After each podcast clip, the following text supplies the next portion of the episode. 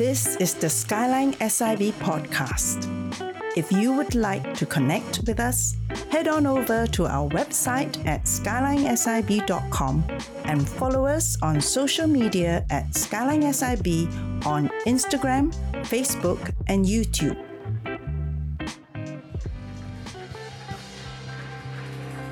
Thank you so much for that uh, introduction, Jasmine.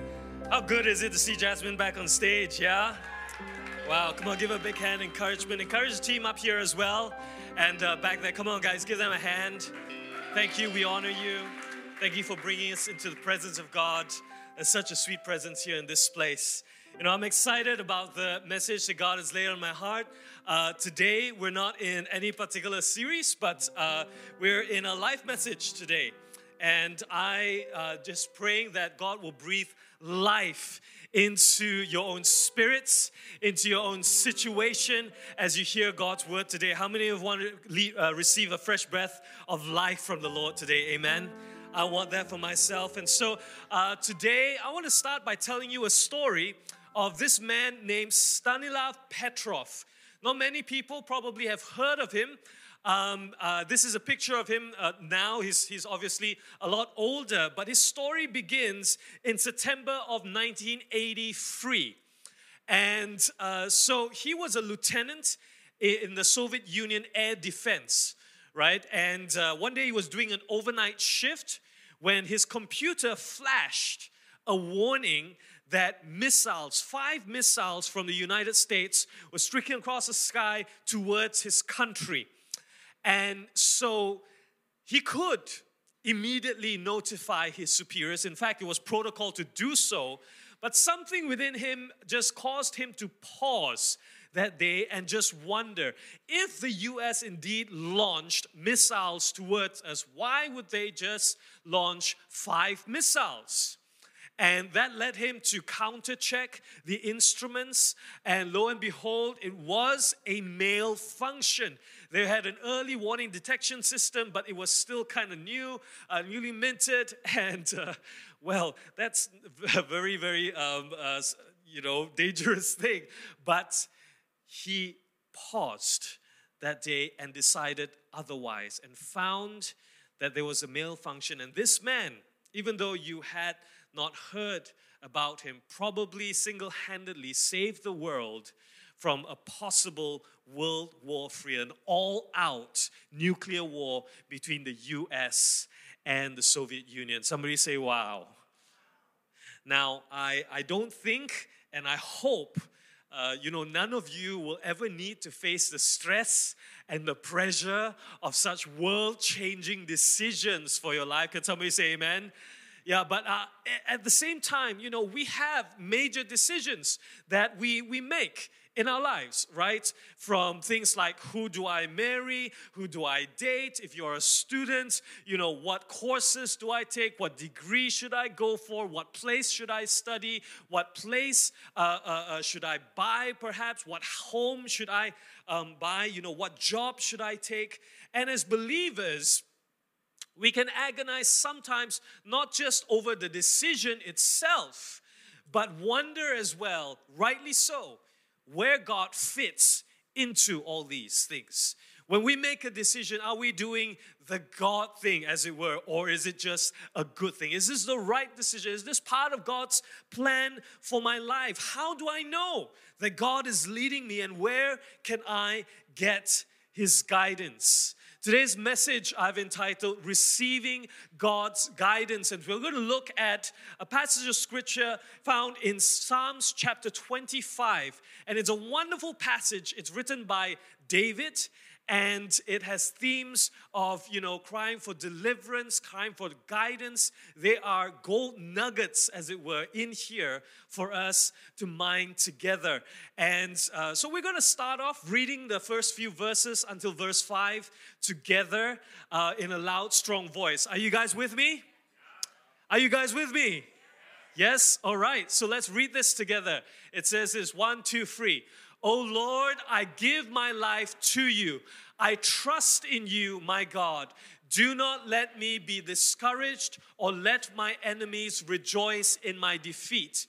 No one who trusts in you will ever be disgraced, but disgrace comes to those who try to deceive others. Loudly now, show me the right path, O Lord, and point out the road for me to follow. Lead me by your truth and teach me, for you are the God who saves me. All day long I put my hope in you. This is the first five verses of this psalm that we're going to go through. And uh, you know what? We're going to make pit stops at uh, important sections. But there are a few things that we need to know before we dive that will help us uh, uh, really to understand what is happening in this psalm. Firstly, we need to ask this question when was this psalm written? Because it will form the context, it will form the setting for us. It was probably written in the latter days of David's life, in the period where he had already become king. In verses 22, it says, uh, you know, redeem Israel, Israel, oh God, out of his troubles. In other words, whatever he was facing, the predicament, the challenge, the conflict, whatever he was asking God for guidance and help for, it would affect the direction and the destiny of Israel as well, which makes sense if he were the king. But secondly, also we find in verse 7 and verse 11 that he begins to ask for forgiveness of sins. When you put this together in, in what we know of David's life, you know, instances where he had to come before God because of a crisis due to a failure on his part, due to sin. We think about things like his, his adultery, for instance, with uh, Bathsheba, his, uh, you know, how he conspired to have the husband killed, um, uh, how, uh, you know, in his own family there was a, a, crisis, there was rape, there was incest, there was murder, which he seemingly did nothing about. And, and, and that led to the conspiracy and rebellion of his son Absalom right? These are all crises that stem out of his own uh, uh, sin in his life, his failures and mistakes in his life. We might think about, for instance, you know, how David made an ill advised census of the entire nation of Israel, and he had to repent before the Lord because of that. And so, when you put these things together, all these major incidents happened while David was king. And uh, so the third thing about it, why it points to probably being in the latter part of his life, is that this psalm had an acrostic structure. What that basically means is this is a, a po- poem and there is a, a, a, poetic technique, right? Every line, in Hebrew at least, um, uh, is the first letter of every line is significant. Together, you take them together, it forms something. Sometimes it forms a word. In this case, there are 22 verses in this psalm, and every single line starts with an alphabet in the Hebrew language. You put them all together, it's a, a, a, a picture of completeness. Now, what's the point here? This is probably some, not something written in David's shepherd days, okay? This is a, a, a well thought, well written, poetic psalm that probably came in the latter part of David's life. Now, all these things, just tuck it away. It's, it's really important. It will set something for us even as we begin to go through this psalm. But what's the second thing that we need to know? What was the state of David's heart? What emotions was he possibly going through at the time in the, in the kind of challenges that he was referring to in this psalm? We find that he is in deep anguish. There is a sense of loneliness, he says. There is a sense of fear, even guilt for what he has done, shame, and uncertainty. All these things form an emotional turmoil within David as he begins to go through his challenges. But here's the thing within all his surrounding troubles, within all the mess ups and the failures and the mistakes and the sin that he's dealing with, the emotional turmoil that he has, we find that there is a strong, ultimate declaration of trust in God, even as he begins to ask, plead, petition God for help, guidance, and deliverance. This is the thrust, the themes surrounding this psalm. And I believe within here are lessons, principles for us with regards to how we might begin to receive and live by God's guidance and His leading. Would you like to know about that together with me? Yes, so there are three things uh, that has been distilled. Number one, it is the promise of God's guidance. Everyone say promise. Secondly, is the posture of receiving God's guidance. Everyone say posture. And thirdly, it's the picture of God's guidance. Everyone say picture. And so let's start off with the promise of God's guidance. And to kick off this point, uh, you know, I want to tell you about a story that I heard uh, once upon a time about a little boy named Johnny. And together with his sister, they visited their grandparents who stayed in the countryside. And they gifted Johnny with a slingshot. Now, some of you may not know what a slingshot looks like basically looks like this. You put in a stone, and then you know you can you can uh, uh, release it, and it's basically like a, a, projectile weapon, right? And so he's really excited. He took this uh, uh along with him uh, to the woods and began to practice. But he found that it's more difficult than it looks. He tried and tried and tried and tried. He couldn't actually hit the practice target, even though he tried many times. And so, in frustration, he decided to call it a day and he went back to his grandparents' place. Uh, when he reached there, he saw a duck, uh, his grandmother's duck, actually, in the backyard. And maybe it was, you know, all the pent up frustration or what it was, but he took aim and he let fly that slingshot, the stone, and it zipped across, it hit the duck, and it fell dead. Uh oh.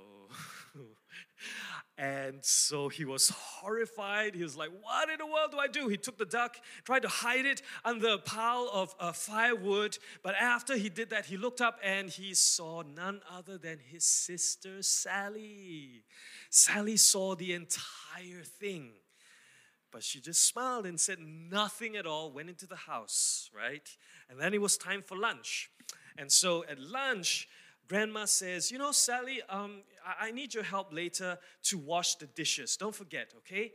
And Sally says, Johnny told me he wanted to help in the kitchen today. Right, Johnny? And she goes and whispers in his ear, Remember the duck.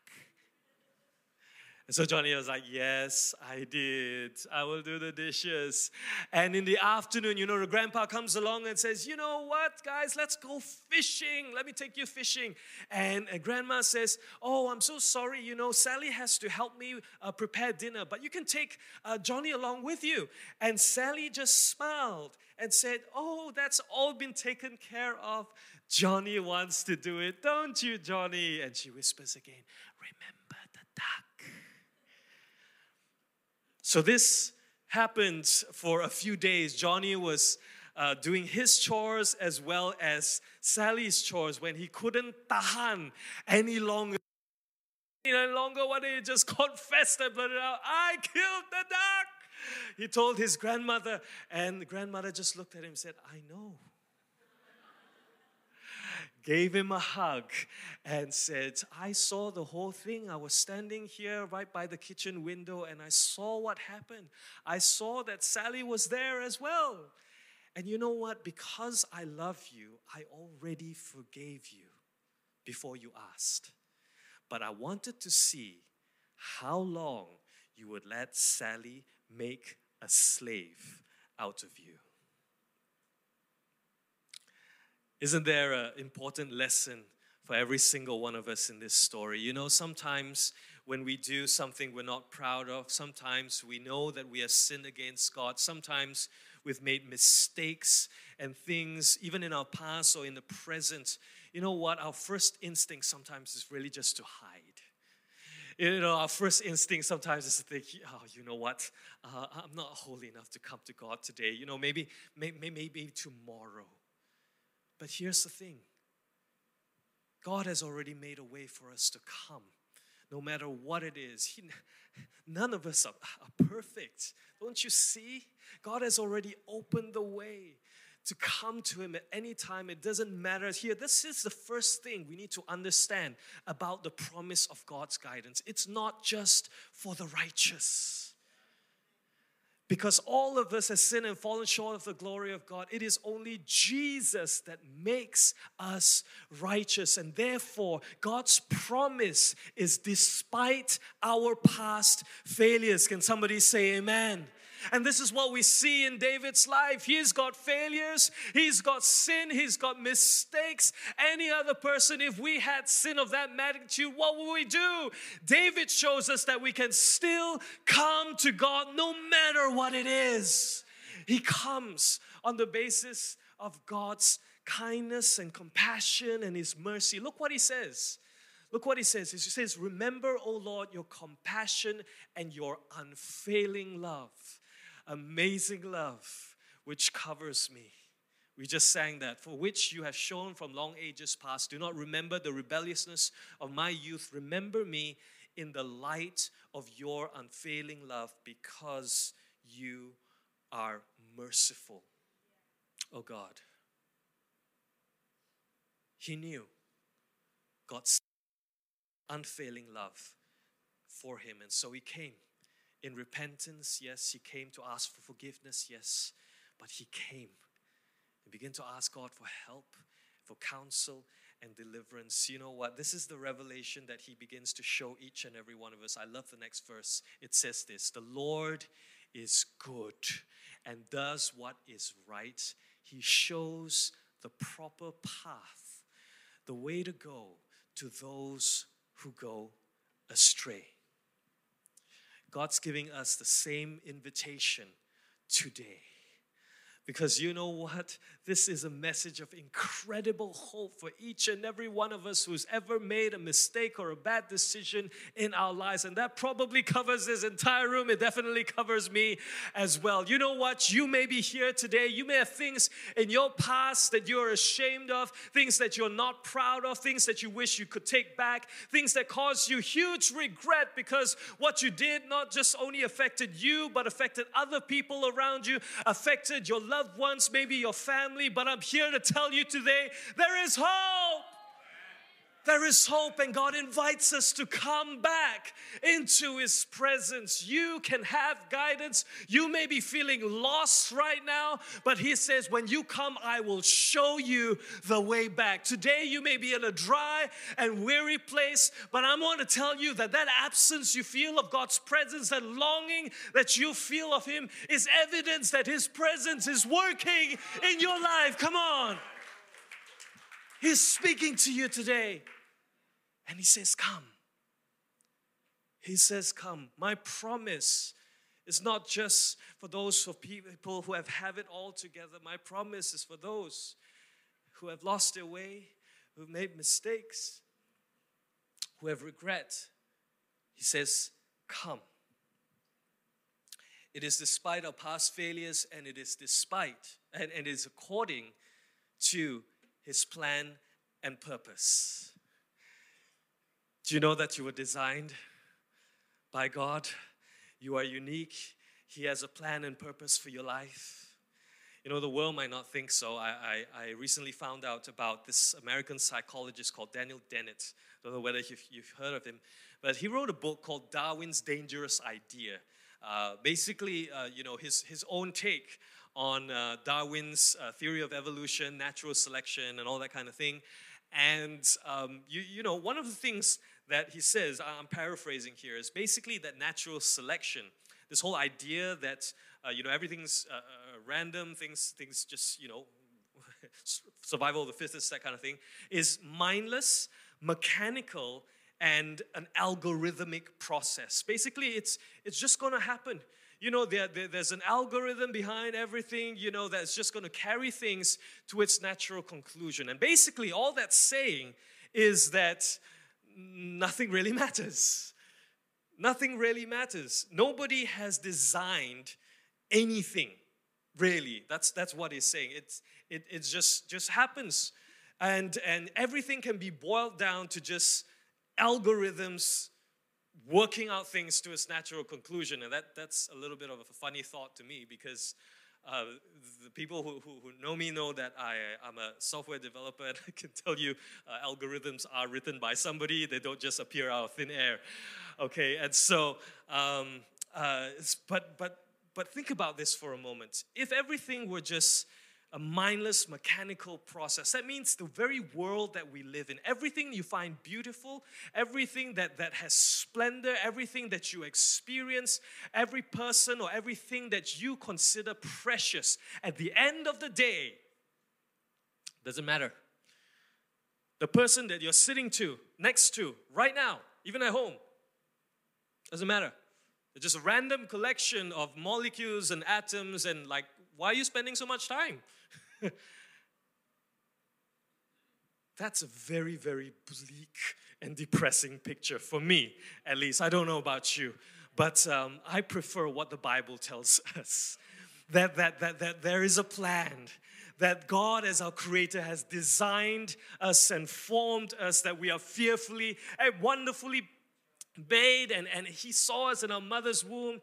You know what? Um, it, it, says in Psalms uh, 25, verses 12, it says, Who are those who fear the Lord? That's, that's you and I, believers, followers of Christ. He will show them the path they should choose, and they will live in prosperity, and their children will inherit the land. How many of you want to receive that as a word for your life today? I'm receiving that. See, Ephesians 2, verses 10. Paul takes this idea further that we are his workmanship, we are his masterpiece. You are a work of art.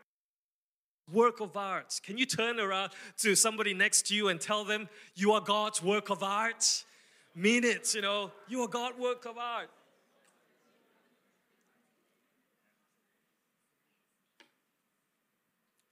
You are created in Christ Jesus for good works. That's intense. He prepared beforehand that we should walk in them. And so, if you didn't know this already, I want to tell you today there is a destiny for your life. There is a uniqueness to which God created you that's as unique as the fingerprints on your hand.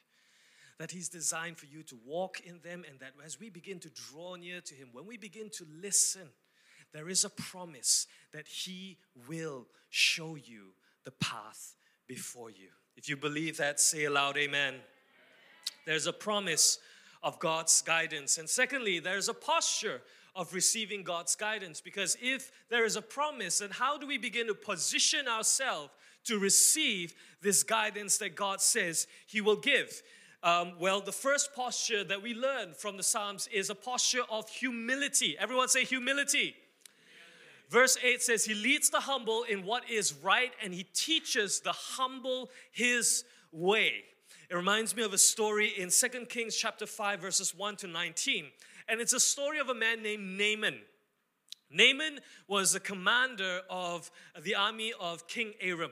And so basically, that means that he, he was a high ranking military officer, a general, if you will, with many people under his command.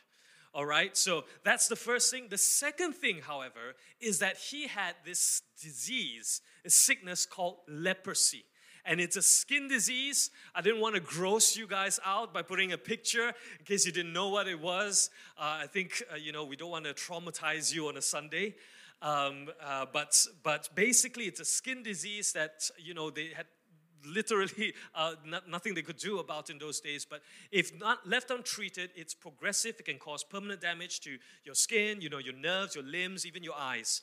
Okay, and uh, so the story goes that uh, a girl in his house, or a slave girl, in fact, from Israel says, You know, if only my master would go and see Elisha the prophet, a prophet of Israel, he would be healed. And so, so he told this to his king. The king arranged for him to actually go to Israel to see Elisha. Now, here's where the story gets interesting.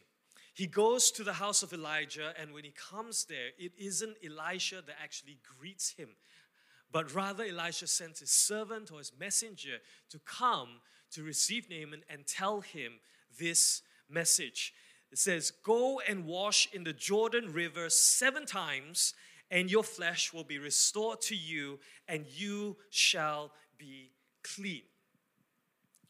Naaman did not take this very well. Actually, that's a bit of an understatement. He was furious. He marajuk like crazy. He left there in a huff. And you know what? He was he was complaining. He was like, How is it that you know Elisha didn't even come to see me in person? Uh, you know, he sends his messenger. What is the big deal about this river Jordan? I mean, why should I go and wash in this dirty Israel river. Isn't there, uh, you know, better rivers in Damascus? And he began to complain. It literally says, you know, he was expecting that Elisha not only would come and receive and greet him, but he would wave his hands, uh, you know, like, like some sorcerer or magician, abracadabra, sharakazam, and poof, uh, you know, um, his leprosy would disappear. That was what he was waiting for. That was what he was expecting. Go read it for yourself. It's so interesting. But he had, fortunately, a wise servant. He had a wise servant who said to him, If the prophet had told you to do something great, would you not have done it? How much more then when he says to you, Wash and be clean? And so, Naaman did as the prophet Elijah asked, and his flesh was restored like the flesh of a little child.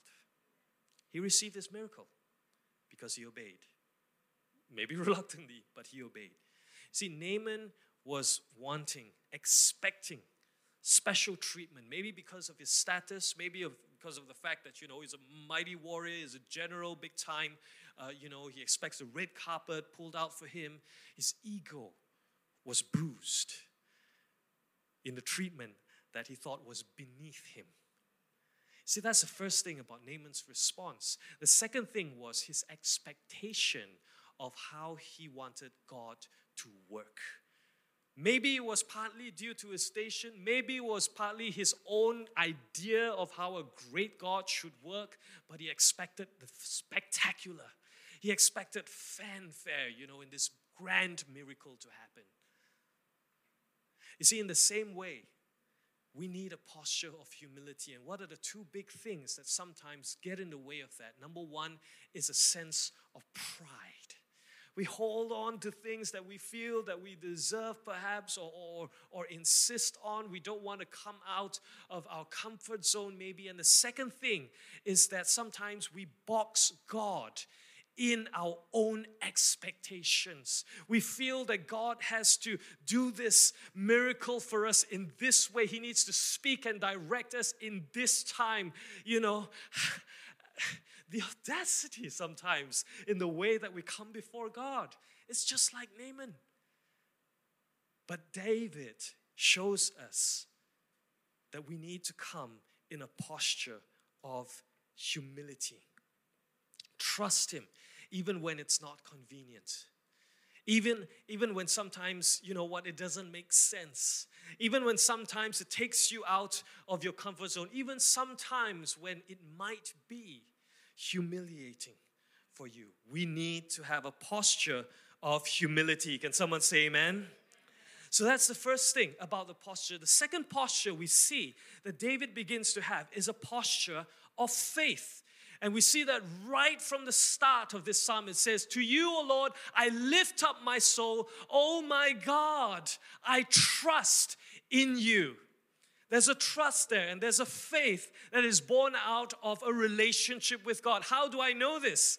You see, that word my denotes something of the relationship between David and God. When we say my, even nowadays, uh, uh, uh, you know, uh, for instance, if I said, my Carmen, you would probably assume, and rightly so, I'm talking about my wife, uh, you know, rather than any other Carmen that you know.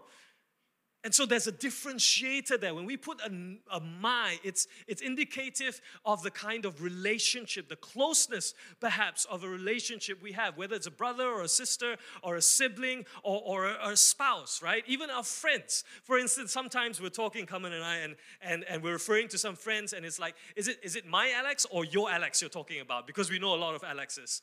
And so it's, no, no, no, no, it's, it's my Alex. You see, there's a differentiator there.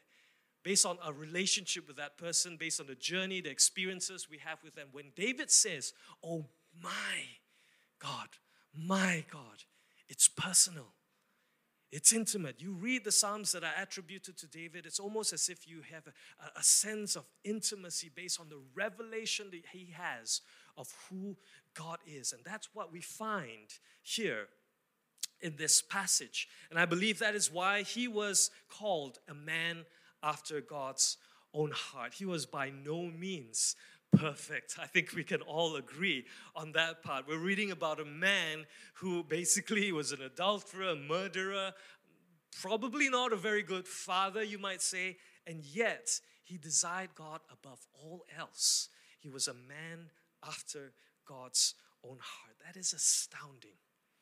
And when we look at the way that he presents himself to God, himself to God, he says, Remember, O Lord, your compassion, your unfailing love, which you have shown from long ages past. Do not remember the rebelliousness of my youth. Remember me in the light of your unfailing love. Don't remember me in the light of my own merit, my own accomplishments, my own serving, uh, uh, you know, based on my youth, my own, uh, you know, authority and position and power as king. Remember me, no, not in the light of all that, but in the light of your unfailing love. Because you are merciful. And that's how each and every one of us may need to come we need to come to God in a posture of faith, not based on what we have done, our own merits, imperfect as it is. We come in our failings, but we come because Jesus has opened the way for us.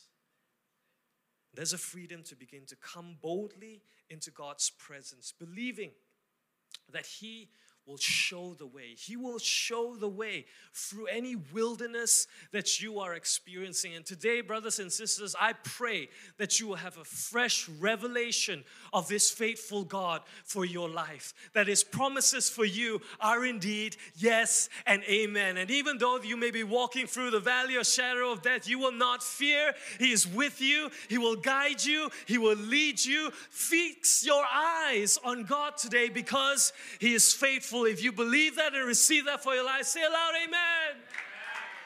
Come on. It's faith in who He is.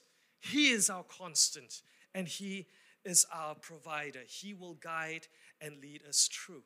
And it says, Whoever puts their trust in Him will not be put to shame.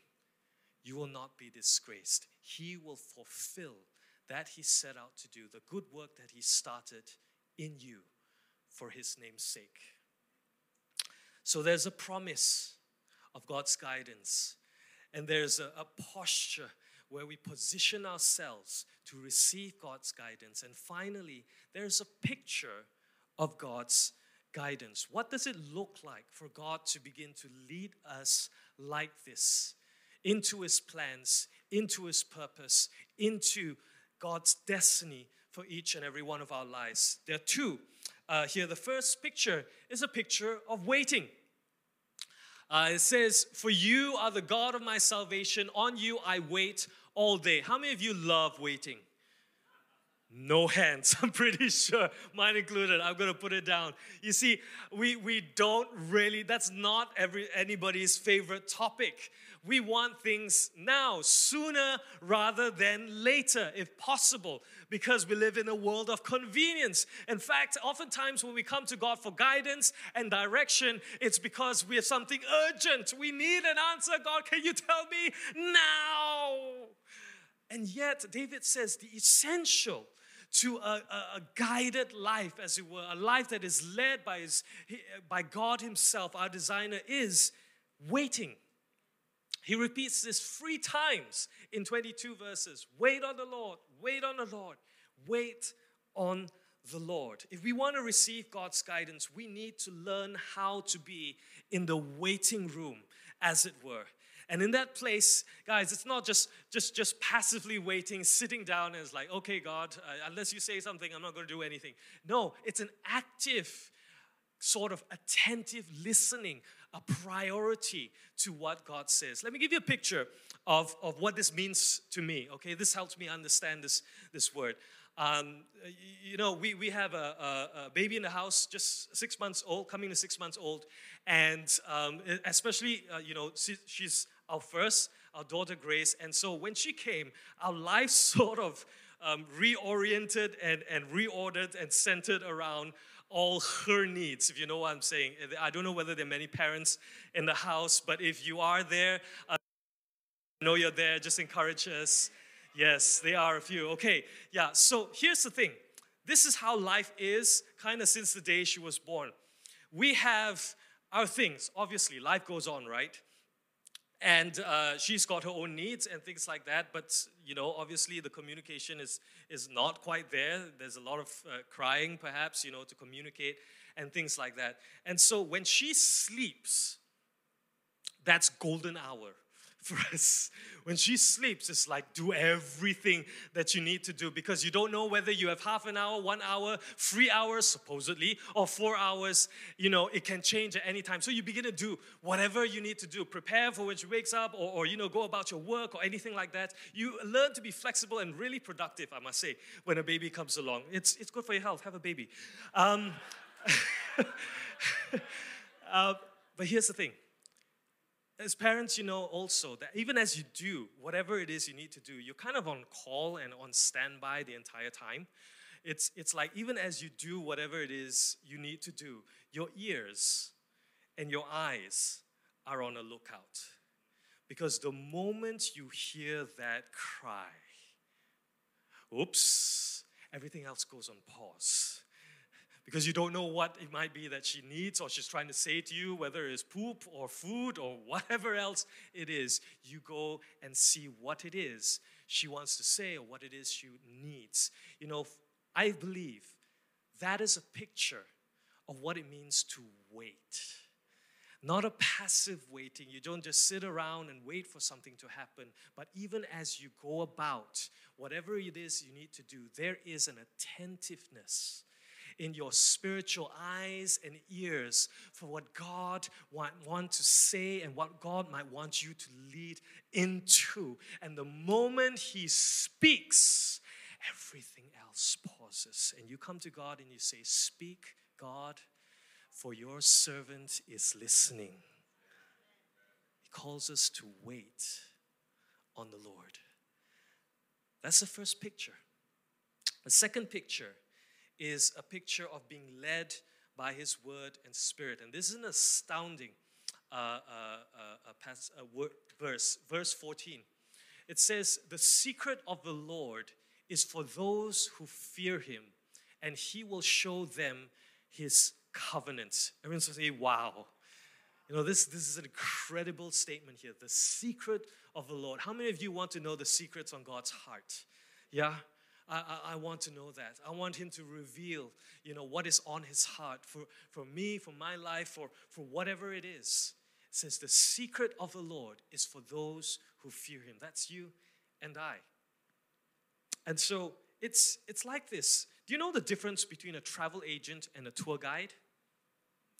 Um, a travel agent, for those of you who never used a travel agent before, basically a good travel agent will handle everything for you in terms of what, what you need in a trip right? Uh, where uh, you, you say you need to go to destination A, okay, fine. You know, they'll get all the best deals, the flights, you know, are you okay with transit or direct? What kind of timing? You know, the value once you're there, the place, the accommodation, maybe some places that you might want to visit. You know, we can book ahead, we can register for you. All these kinds of things they will help you do. That's a travel agent. And all you need to do is really go on your trip. Everything is handled. But that's where it stops. You see, the travel agent doesn't go with you on a trip. I mean, you probably wouldn't want to pay the extra airfare anyway. Um, but they, they prepared everything. It's, it's easy, you just go. But they're not there for the journey itself. No, that's the guide, that's the tour guide. And a good tour guide, you know, sometimes they will meet you even at the airport. Have you seen some of, some of these guys, you know, with, with, with the signboards and you feel like a VIP, you know, just coming out and it's like, oh, Mr. So and so, hi, you know, it's like seeing a friendly face in a foreign land. You know, it makes all the difference. And then after that, you know, it's, uh, yeah, your car is this way, you know, take you to the hotel and you get you settled in. You know, I've, I've got the whole thing, the itinerary plan. I see you want to go here, here. And they begin to tell you some of the things uh, like, oh, you want to go this place? Oh, don't uh, let me bring you somewhere better. You know, this is a tourist trap. And, and they steer you away from some of these places. They reveal even sometimes secret places, you know, that you would not have discovered on your own. That's what a tour guide does. It reminds me of a time when, when we went to Mulu Caves. Uh, and, uh, and we had a good tour guide. You know, he was bringing us around the caves and uh, he was telling us stuff, uh, you know, beyond what you can find on Google, basically. Um, uh, and he was telling us about the formations, he was telling about his favorites, and he was pointing out things to us um, that we didn't know about. You know, stuff like, you know, underground river that was running through. And, you know, he would say, uh, point out, look, look, look, this, this, this is the Deer Cave entrance, you know. Can you see Abraham Lincoln? I was like, huh? Abraham Lincoln? What are you talking about? Can you see Abraham Lincoln? Can you see it, guys? How many of you see it? If you don't see it, uh, you know, not your neighbor and like ask, do, do you see it? Some of the younger ones probably don't know, like, who's this Abraham Lincoln? Uh, you know, it's one of the presidents of the United States, lah, bro. Uh, this is a picture of him. If you wanted to know who is Abraham Lincoln, there's his classic signature nose right there. Let me show you again. Do you see it? Yeah. It's like, yeah, really? Wow. So good, right? And sometimes he even shields us, you know, from stuff that uh, probably we didn't want to know when he led us through, for instance, like a pitch black, uh, dark cave. It's like, wow, it stinks, man. It ranks. Uh, and after we finished, went through that, no mind, I just follow the guy. Right after he, then he told us, oh, uh, you know the place you went through, uh, yeah, that you know, huge amount of bad dung. Uh, poop uh, in there. Not only that, uh, you probably uh, you know passed by a million dead cockroaches inside there. It was like, what? I did not want to know that. So disgusting. Um, you know, good thing you didn't tell us before we went in. It's gone already, it's over. You see, that's what a guide does. He's there and he begins to show you, he begins shield you. And I believe that is a picture of what it means to have God as our guide, to have his presence with us revealing to us by His Spirit, showing us the way step by step. Sometimes even shielding us. We don't understand, we don't know why we're walking through, but behind, once we begin to see, we see God's hand. He reveals, oh, that's why I had to go through that. And I believe this is why Moses would tell God. See, God uh, said, the promised land is before you. It's a land flowing with milk and honey and abundance and blessing. And I will drive out all the enemies. I will do all these things for you, but I will not go with you. And Moses said, Nah, no way. If your presence does not go with us, do not send us from here. Just to be cheeky, you might say that Moses didn't want to settle for the travel agent. He wanted the full guided God experience. How many of you want a guided tour of your own life by the one and only God and creator of the universe, the one who created heaven and earth and designed our life every moment, every second from the day we were born? He knew us. And so how does this how does this work? How does he begin to lead us? First Corinthians chapter 2 it says this this will happen in the life of the believer. It says, But it was to us, to us, that God revealed these things. What did He reveal by His Spirit? His plan of salvation, how He sent Jesus to come into this earth and die for our sins so that the way would be open to come into God's presence boldly for whatever that we need, whether it's guidance or deliverance or help. He revealed this by His Spirit. And for the Spirit searches out everything and shows us God's deep secrets. And we have received God's Spirit so we can know the wonderful things that God has freely given us opened the way for us. Every spiritual blessing in the heavenly realms, the good works that He has prepared for us, the good things that He started in our lives, we can begin to walk in that by the leading of His Spirit, by the Word of God because that's where it starts, guys. It's His Word. It's the baseline. Before we begin to even uh, uh, uh, hear the planned will of God, He has a revealed will right there in the scripture for each and every one of us.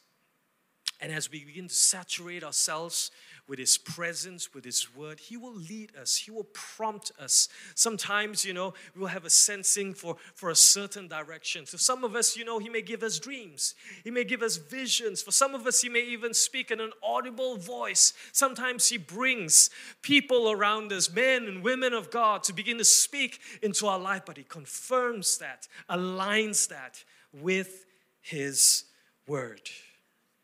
And that is a picture of walking, not just moment by moment, asking for direction from one time to another on separate occasions, but a life that is led, surrendered, walking in delight, hearing, seeing, experiencing the goodness of God in our lives. How many of you want that for your life?